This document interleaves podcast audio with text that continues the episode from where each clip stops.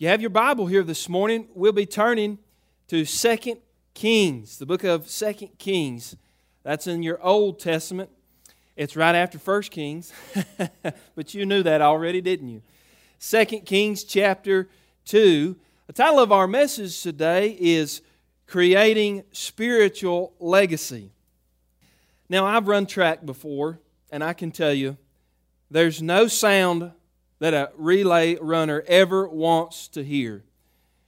It's a sound that is soft and unassuming at first. It might not even be noticed by the spectators in the stands. Oh, but if you're on the track and you're running the race and you hear this sound, it reverberates powerfully. You see, for the sprinter, it's the pinging sound of that baton bouncing against the asphalt that is enough to dash his or her dreams of winning the gold. We've seen this happen many times before. Go back with me to 2004 at the Athens Summer Olympics. That year, both the women's and the men's relay teams were heavily favored to win in their respective events. When the gun sounded, the men in the 4x100 meter relay looked as if they were going to dominate and they were going to bring home an easy gold. But at the third handoff, a shoddy baton passing allowed the British team to inch ahead and secure an upset on the world stage. And then the women, likewise, they were disqualified in the 4x100 meter relay because of a bad handoff. As you can see there in that picture, the baton falling there to the ground as a handoff happened between Marion Jones and Lauryn Williams. Well, fast forward four years. It was time for redemption. We were at the Beijing Games that year, and both the men and the women wanted to resurrect dreams of Olympic gold. But again, we see that both of them were forecasted and expected to dominate in their competition. But during the men's 4x100 relay, Tyson Gay fumbled the handoff to teammate Darvis Patton and their hopes for gold were ended. Meanwhile, during the women's heat, Torri Edwards tried to hand the baton to Lauryn Williams, and it squirted out like a slippery fish.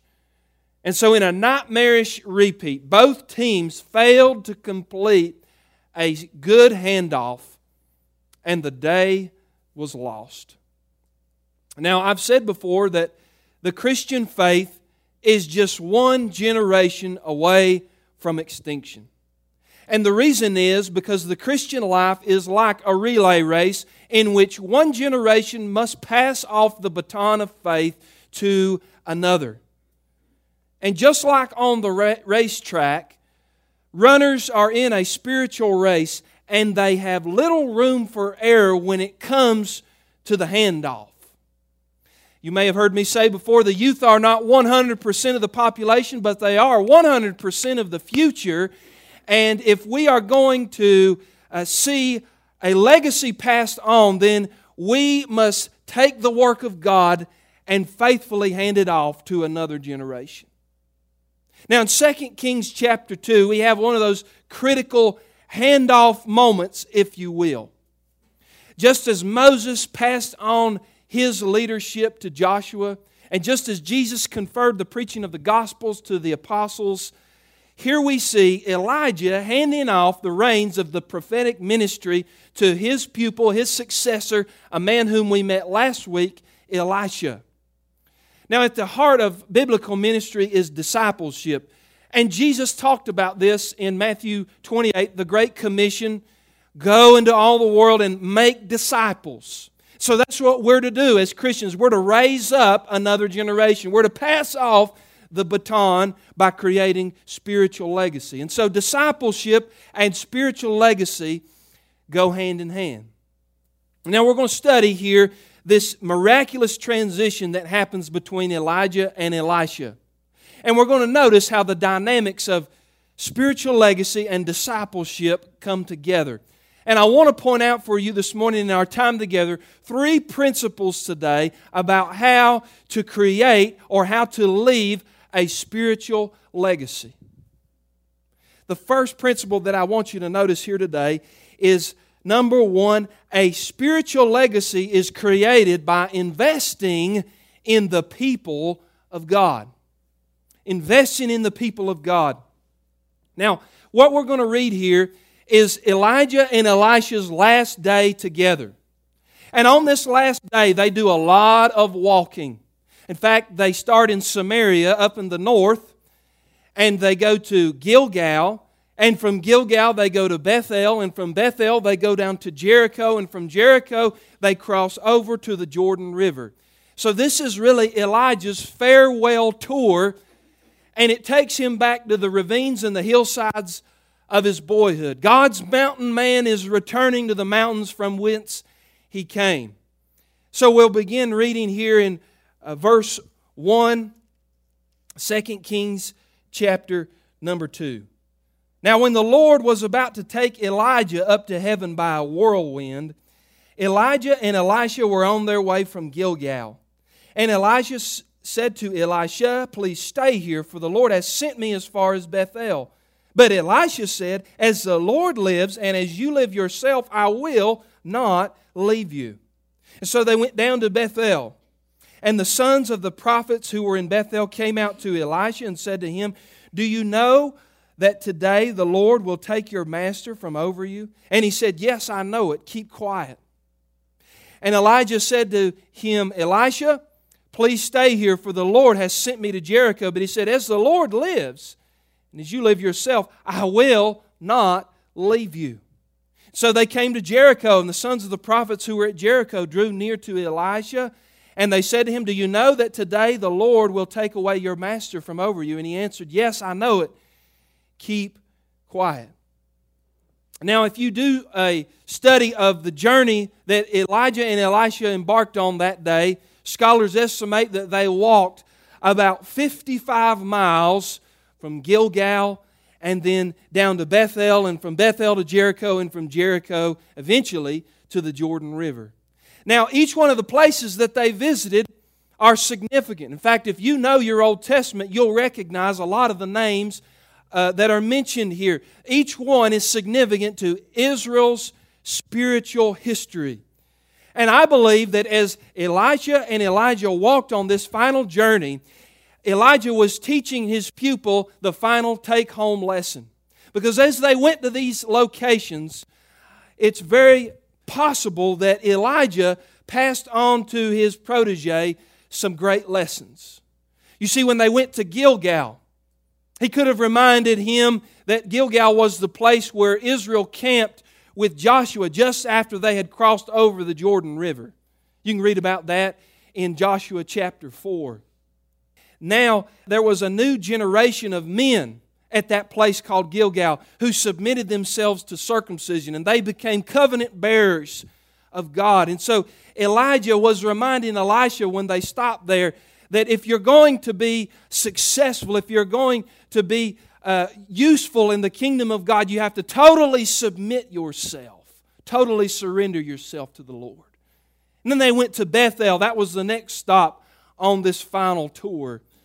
And Bethel in the Old Testament is always a place of prayer and worship. You'll remember that in the book of Genesis, we're told that Bethel means house of God. It's the place where Abraham built an altar in Genesis 12 and worshiped the Lord.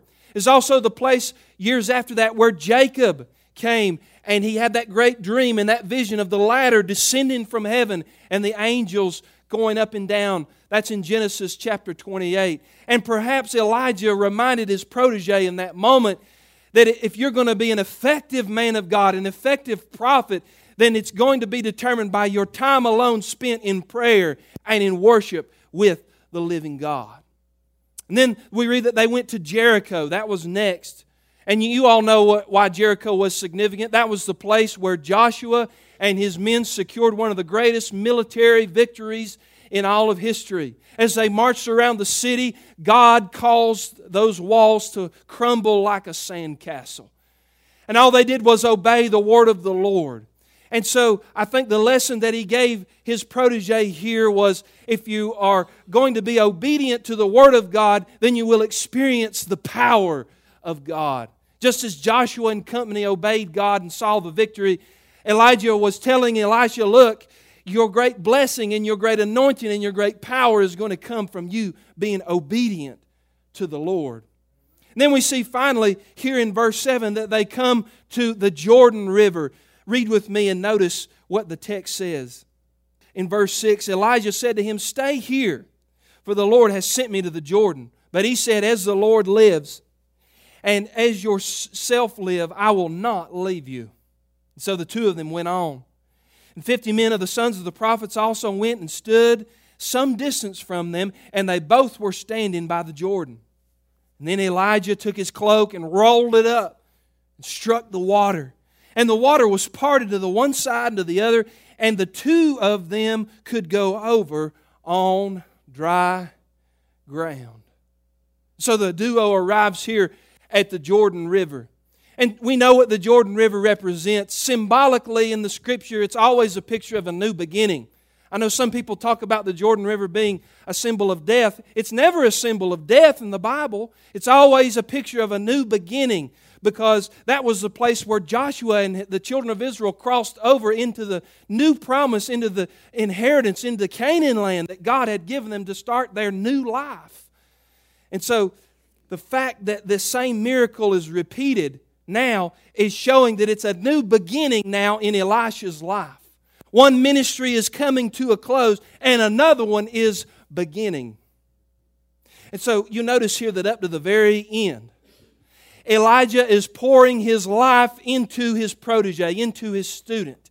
And at each landmark they visited, Elijah is teaching him about how to stay faithful to God and how to uh, assume the calling that God has placed on his life. You see, the way that we build a spiritual legacy, friend, is by investing in the people of God. You don't build a spiritual legacy just coming to church. You don't build a legacy just listening to sermons. You don't build a spiritual legacy just reading your Bible and praying, although all of those things are good. If you want to build a spiritual legacy, you've got to grab somebody and say, Walk with me down the road of life. I've got some things I want to teach you, and we can grow from each other and invest and pour into somebody else's life so that when you're gone, there's something left behind in that other person's life something of you that you leave behind in your children, your grandchildren, your students, uh, your flock, whatever the case may be. So, like Elijah, if we're wanting to build a spiritual legacy, we have to be investing in the next generation. I don't understand why it's so hard to get people to volunteer to work with kids and youth. Why is that the hardest thing to get people to do in the church? Nobody wants to work with kids and youth. Oh, we'll just hire us a youth pastor and let him deal with it. Friend, that's the greatest opportunity you've got to shape and mold somebody and pour your life into theirs. Some of you who've been living a lot longer than I have, you've got wisdom, you've got lessons. You are a value and a treasure, and you ought to be pouring that into the lives of somebody younger than you. And so, here it is, friend. One day, like Elijah, we're going to come to our final walk here on earth. And the question is the question you need to ask yourself right now is what kind of legacy am I leaving behind? John Maxwell says it like this He says, On the day of your funeral, people are going to summarize your life in one sentence pick it now. You think about that? What you want the preacher to say about you, what you want your epitaph to be, what you want your legacy to be, you're writing it right now by the choices you make, by the decisions that you make. So pick it now. Pick what you want your legacy to be. We are writing the legacy today that we're going to leave behind tomorrow. And one of the best gifts that we can leave behind, friend, is people that we have poured into, lives that we have loved, folks that we have discipled and shaped and molded so that they can take the mantle and carry forward the ministry of God. You've heard me talk a lot about Charles Spurgeon. He's called the Prince of Preachers. In the 18th century, he was the Billy Graham of that time. He's the most widely read preacher, probably still to this day the ripple effect of his ministry is, is hard to calculate. But Spurgeon wrote in his diaries that the person who had the greatest spiritual impact on him, surprisingly, was not another preacher, it was not a theologian, it was not a missionary. He said the person that had the greatest spiritual impact on my life was a cook. Her name was Mary King. She was the cook at the Newmarket Academy in Cambridge, England, where a teenage Spurgeon went in 1849 to study at that school. And for two years, he said that he learned from the cook, Miss King, far more than food. This is what he wrote about her in his book. He said, I do believe that I learned more from her than I should have learned from any six doctors of divinity. From her, he said, I got all the theology I ever needed. The Prince of Preachers never forgot what Miss King did for him. See, not only did she feed him, but as she fed him, she taught him lessons. She talked to him about the Lord. She prayed for him. You see, later on in her life, when she landed on financial straits, Charles Spurgeon never forgot about the difference that she made in, in his life, and he regularly wrote checks to support her and to cover her bills. Now, I read that story this week and I thought about it. What if Miss King had not known her Bible? She would have had nothing to share. What if Miss King had just sighed and said, I'm just a simple cook. I don't have anything to offer. But she gave and she taught. You see, and the thing that she didn't realize, she didn't understand at that moment that she was investing in the most powerful preacher of that generation who would be raised up and then one day touch thousands and touch maybe even millions down through the centuries. And friend, what I'm telling you, if I can send one message home to your heart today, is if you want a spiritual legacy, you've got to pour your life into somebody else. You don't know who that is, that little child that sits in your Sunday school class. You don't know what that young person is that comes that you serve each and every week food. You don't know who they might be or what God might do in their life, but you can pour into them and you can play a part in raising up the next generation to take on the mantle of faith. Listen to me. The reason that I'm standing before you today, the reason why I'm a preacher today is because I had men and women who came along in my life and poured into me. I had the best mentor, the best teacher that a young man could ever had. I had my daddy. My daddy taught me how to work. My daddy taught me how to pray. My daddy taught me how to lead with love. Over the course of my years, I had men who would pray for me.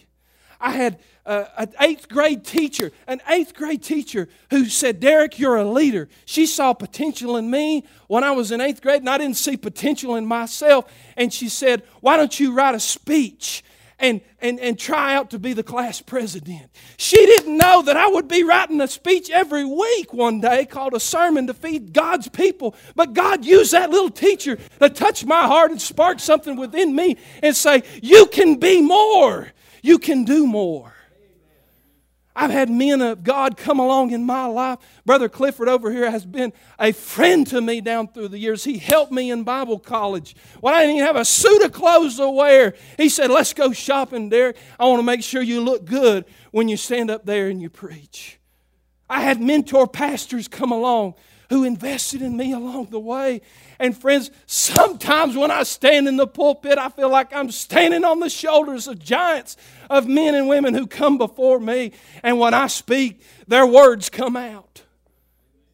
You see, the reason why you're here today, if you're saved and born again, is because somebody touched your life. Somebody touched your life for Jesus. Now, here's the question Who are you investing in?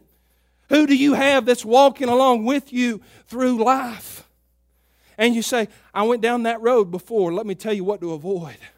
Or, hey, I see you have this need in your life. Let me bless you and let, let me help you. Hey, we're having a barbecue tonight over at my house. Why don't you come and enjoy the fellowship? Little things like that that you do to invite people into your life. We're so disconnected in our world today. Yes, we've got Facebook, social media, but really it drives us apart. And we, as God's people, need to pick one another up and walk through this journey of life together, invest in one in another. Because, friend, what are you passing on before you pass away? What are you leaving behind? You're going to leave it behind, depositing it in the hearts of somebody. But if you want that spiritual legacy, invest in the people of God as Elijah did with Elisha. Secondly, spiritual legacy is cultivated by igniting passion for God. It's cultivated by igniting passion for God. Look at what happens in verse 9. When they had crossed, Elijah said to Elisha, Ask, what shall I do for you before I am taken from you? And Elisha said, Please Oh, I love this. Let there be a double portion of your spirit on me. And he said, You have asked a hard thing. And yet, if you see me as I have been taken up from you, it shall be so for you. But if you do not see me, it will not be so. Elisha had come a long way from being that simple farm boy. Here he was now in the presence of this great man of God, Israel's greatest prophet up to that time. Now, most people standing in that position would have been content just to walk on home and say, Wow, I can put that on my resume. I got to spend a semester with the greatest prophet that ever walked the earth. I got to shadow Elijah. And they could have checked that box off. I was in the Elijah internship. But notice here, Elijah isn't content with living off the spiritual capital of the past. He wants something greater for his life. And before exiting, you notice this conversation. Elijah basically gives his pupil a blank check. And this young man, Elisha, is audacious enough to ask, as you read there in verse 9, he says, What do you want? And he says, Please let there be a double portion of your spirit upon me. In other words, it's an Old Testament way of saying, I want your office, I want the power, I want the responsibility that goes along with it, and then some. he says to Elijah, I want my life and I want my ministry to be twice what yours was. Now, how audacious a ask is that? This is talking to a man who raised the dead, who called down fire from heaven, who pronounced a drought over the whole land of Israel for three and a half years. That's a big ask, friend. But you see, Elisha had spent time shadowing Elijah, and as he shadowed him, you know what it did? It lit a fire in his belly that wouldn't go away. It ignited a passion to serve God. And now, as he stood there at the end of his mentor's uh, teaching time and prophetic time, he said, There's no going back for me. I can't just go back to a regular life. I can't just go home and pick up the plow and be a farm boy. You've changed me. There's something about my life that's different now, and I've got to leave here with what God gave you, or else my life won't have a meaning or a purpose. You see, he stepped away from that moment and he said, If I go pursue something else, I'll be wasting my life on a lesser thing. Does that resonate with you? You ever have a thought like that? Man, when I was a young preacher, I'd go to revivals. I get on YouTube and I watch these powerful preachers. Man, I could, I could name the books and the sermons that they wrote, and I'd sit there and all, and I'd listen to these men of God preach, and I'd say, God, I want to preach like that one day.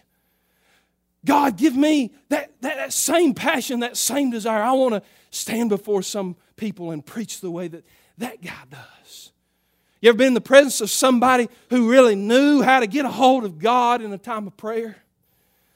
I grew up in a house where my daddy prayed out loud. Probably the greatest lessons I ever learned about prayer, listening to my daddy. You ever listen to somebody who really knows how to pray, really knows how to get intimate with God, and you step away from that and you say, God, I want to learn how to pray like that. I want to touch of that spirit on, on me. You ever see somebody with a gift or a talent? It touches you and you say, Man, I wonder if they would teach me how to do that. That's a great ministry. And somebody's got to pick that up and do that when their time's done. Friend, that's what I'm talking about. Spiritual legacy comes, it's birthed in that moment when you have that spark of passion ignited within your soul to say, I want to be that. I want to do that. I want a double portion. God, help me to be that man or that woman.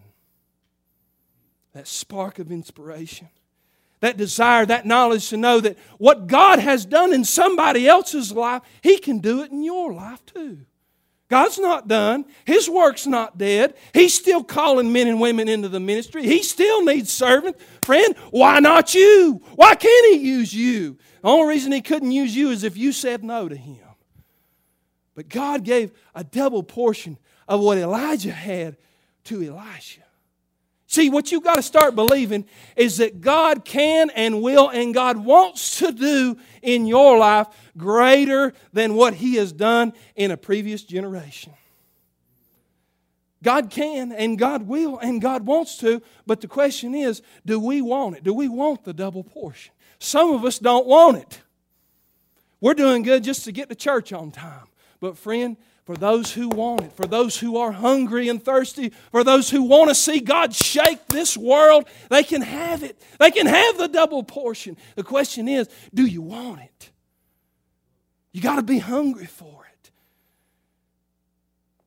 You see, every generation needs an Elisha. Every generation, every church needs an Elisha. Men and women who will stand up and say, the older crowd's leaving. The older crowd's going the way of the flesh. And we need an Elisha, men and women to step up and stand in the gap and say, I'll be that man of God. I'll be that woman of God. I'll teach that class. I'll preach that message. I'll serve that food. I'll clean that toilet. I'll take those children. I'll drive that bus. Whatever the ministry is, we need Elisha standing up and saying, I'll be that person. God, give me the mantle. D.L. Moody, great example of this. You know who D.L. Moody was? He was uneducated. He didn't even finish high school. He was unordained. There was no ordination board that would touch him with a 40 foot pole.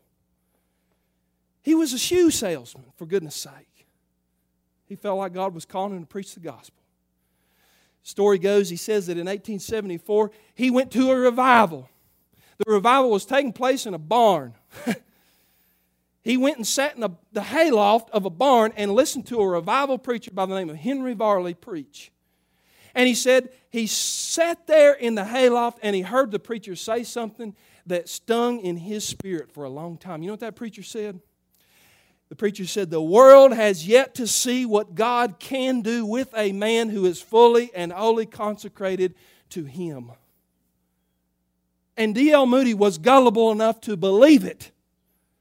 And he took that statement and he wrote it in his journal and he said, God, if I could be that man, let me be that man. And look at the hill he had to climb. No education, no background, no riches, nobody to really help him along the way. Yet he made that his, his life statement. The world has yet to see what God can do with a man who is fully and wholly consecrated to him. You know what happened to Moody? He went on. He shook two continents for God. America and England. Untold thousands, untold a number of souls came to know Jesus Christ through him. There's a church, Moody Church in Chicago, Illinois. There's a, a Bible college named after this simple man who just hungered and thirsted for the things of God and said, God, give me that double portion of the Spirit. Friends, don't sell yourself short for anything less than pursuing the things of God, the purpose He has for your life. You see, we need to start believing that God can do in our lives, in our marriages, in our churches, and yes, even in our nation, what He did for great men and women of God in the past. Do you think God is dead? Do you think God is done? I don't, friend. I refuse to believe it. There are many times I get on my knees and I pray and I say, God, if you did it for Jonathan Edwards, God, if you did it for Moody, if you did it for Spurgeon, if you did it for Billy Graham, Lord, do it in this time, in this place, for this generation. We need a great pouring out of the Spirit of God today like never before. Lord, if you did it for them and they were just men of clay, God, I know you can do it in our time. You can do it with me, Lord, if you choose me for that purpose. Lord, I say, Lord, don't let me die without seeing a revival, a heaven sent, earth shattering move of God, the likes of which our country, our nation, our community has never seen before. God send it. So you got to start believing and thirsting and hungering and say, Lord, the same passion that the old generation had, those who came before us, the same resolve that they had, Lord, give it to us again and then some. That double portion. Thirdly, and I finish with this spiritual legacy. Spiritual legacy is created with when we invest in the people of God. Spiritual legacy is cultivated when we ignite a passion for God. And thirdly, look at this a spiritual legacy is continually ensured by the power of God ensured by the power of God. This is so awesome. Look at this. Don't tune out yet. This is the best part of the story.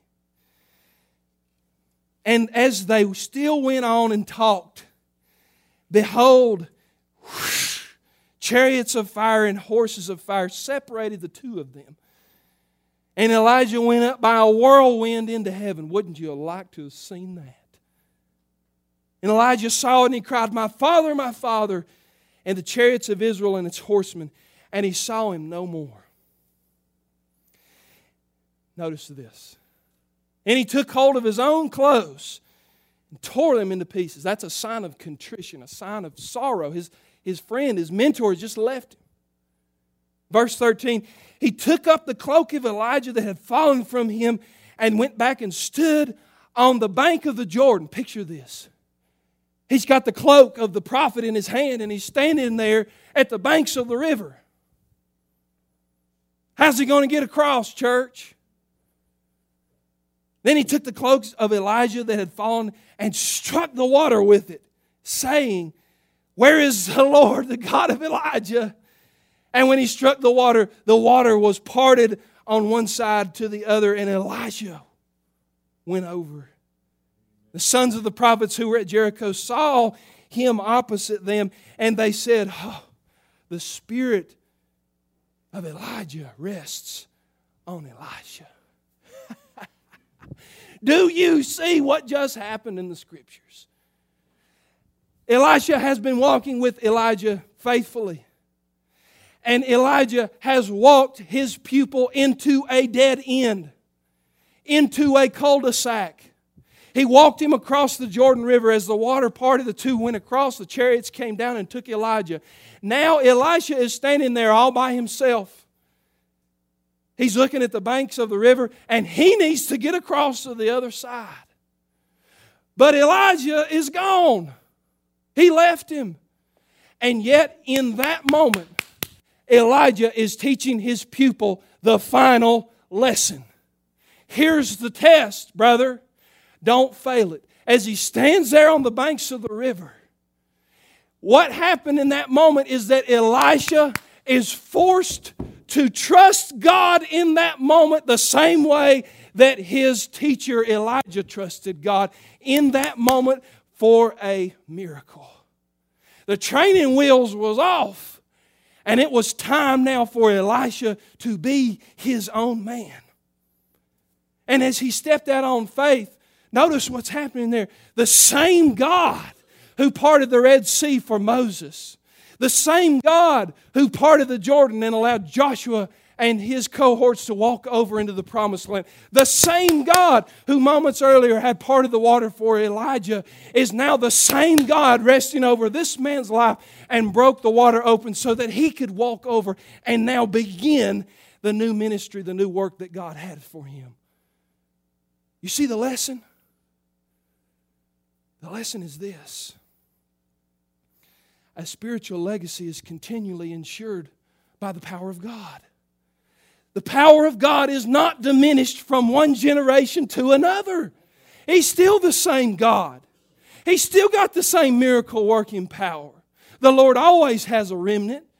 The Holy Spirit still indwells people, still empowers people, still calls men and women. God's promises can't fail. His plans remain unchanged. His power is not diminished. And so, friend, what I'm telling you is if you're unsure of yourself and saying, I don't know how to build a spiritual legacy, I don't know how to do this, friend, I'm telling you, the same God that walked with Elijah is the same God who walked with Elisha, and He's the same God that'll walk with you. The power is not diminished. The work of God continues because the power of God never ebbs and flows. So you can go forward in faith knowing that this God is for you.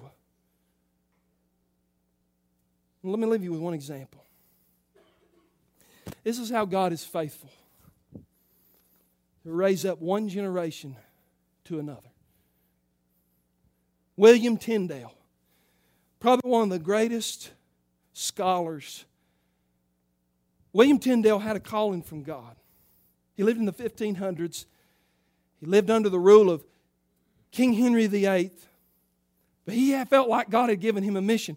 See, the English people didn't have uh, the Bible in their language. So he set it upon himself that he was going to undertake the daunting task of translating the Bible into the English language. You see, before that, it was just in Latin, the Latin Vulgate.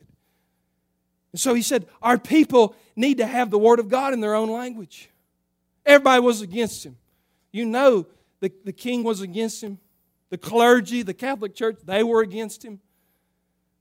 In fact, he once told the priest, he said, If God spares my life and I get to do what God's called me to do, I'm going to cause the boy that drives the plow to know more of the Word of God than you do. How bold was that?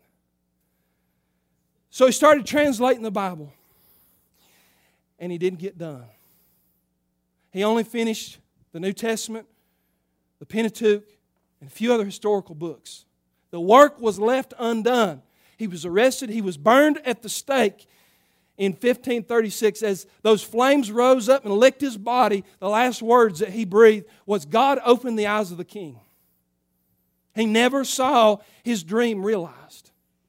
He never saw the people of England with a Bible in their own language that they could understand.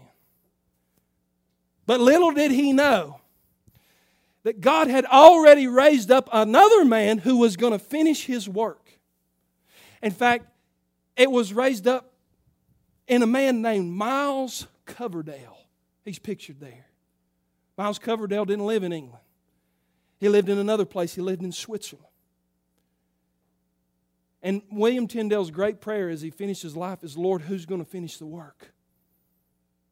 But God had already raised up this man, Miles Coverdale. So he took what Tyndale had left and he finished translating the Bible, a work which took him many, many years, but he finally finished it.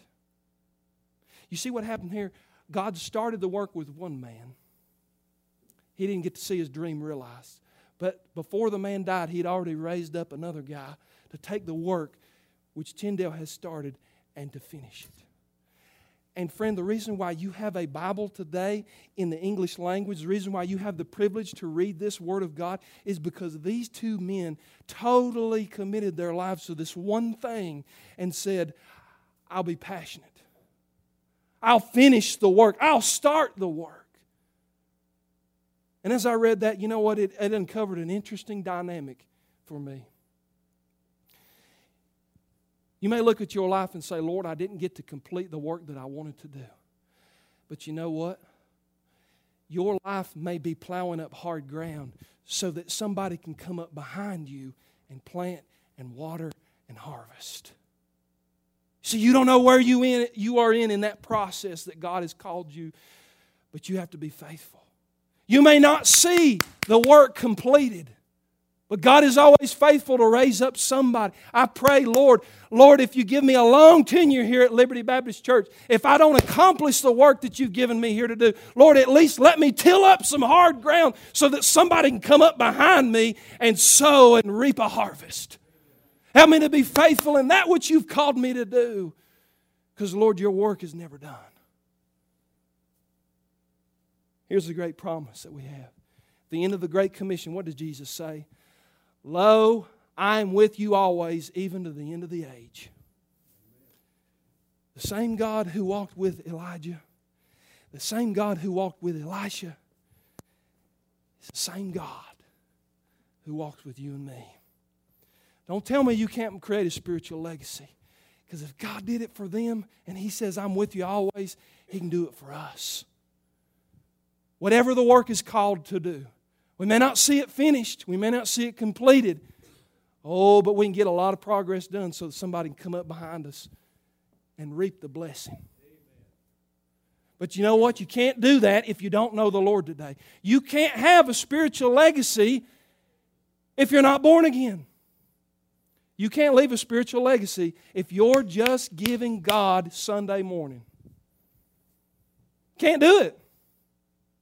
Yeah, you may leave a, a, decent testimony, but you can't have that impact that you could really have if you went all in.